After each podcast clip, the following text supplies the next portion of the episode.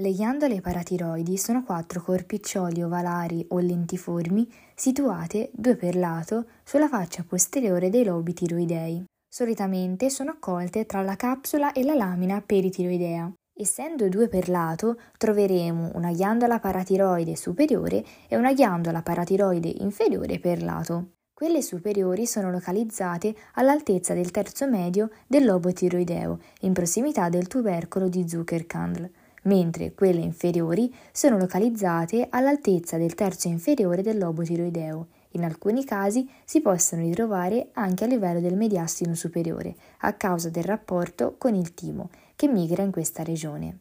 Le ghiandole paratiroidi hanno origine endodermica, nello specifico quella superiore deriva dalla parte dorsale della quarta tasca branchiale, mentre quella inferiore deriva dalla parte dorsale della terza tasca branchiale. Nel complesso ha un'altezza di 6-9 mm e una larghezza di 3-4 mm.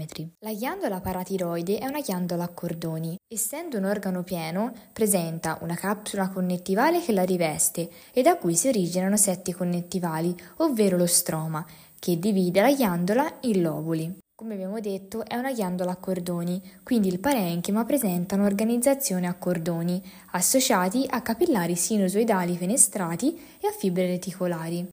I citotipi che caratterizzano le ghiandole paratiroidi sono le cellule principali e le cellule acidofile o ossifile. Le cellule principali, a seconda dei momenti funzionali, sono distinte in cellule chiare, cellule scure e cellule esaurite. Le cellule scure sono cellule ricche di tutti i vari organuli e presentano granuli di glicogeno e di secreto. Questa è la forma attiva e secernente della cellula.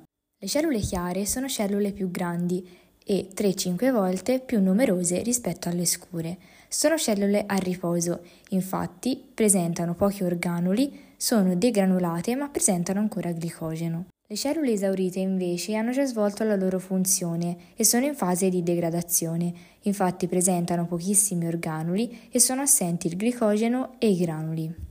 Le cellule principali producono e secernono il paratormone, ormone antagonista della calcitonina. Questo ormone ha due azioni dirette e un'azione indiretta.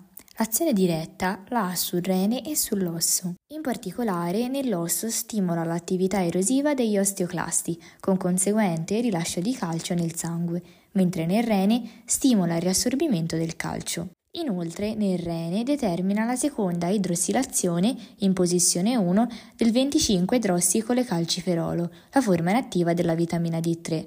Questa, quindi, con l'idrossilazione, viene attivata divenendo 1,25 di idrossicole-calciferolo o calcitriolo. Questa forma attiva della vitamina D3 agisce a livello intestinale, più nello specifico nell'intestino tenue, favorendo l'assorbimento di calcio. La vitamina D si forma dal precursore 7-deidrolcolesterolo. La sua produzione viene indotta dalla luce solare a livello della cute.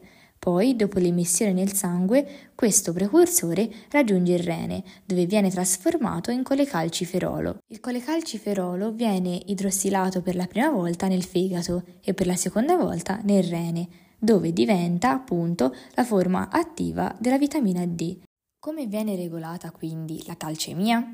In condizioni di ipercalcemia, quando i livelli di calcio quindi sono alti nel sangue, vengono stimolate le cellule parafollicolari della tiroide a produrre calcitonina, che va ad agire sul suo organo bersaglio, ovvero sull'osso, dove inibisce la liberazione di calcio nel sangue, determinando quindi un abbassamento della calcemia. In condizioni invece di ipocalcemia, quindi quando il livello di calcio nel sangue è basso, vengono stimolate le cellule principali delle ghiandole paratiroidee, che produrranno quindi paratormone.